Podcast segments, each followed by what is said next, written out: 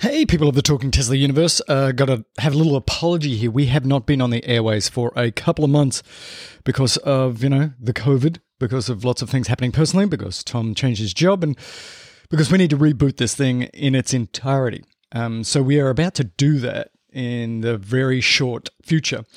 But in the meantime, actually, uh, Tom and Robin and I went to a Rivian event, and it was really very interesting. We took a bunch of video, which I will edit over the coming days and week, and I'm going to start posting it on the Talking Tesla YouTube channel. Um, a lot of information there. There's a lot of excitement about that truck, and now I understand why it is really very good, and it really informs what's going to happen, I believe, with the Cybertruck.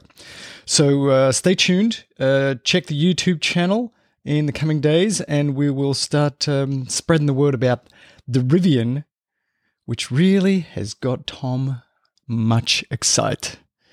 Talk to you soon. Herbert out.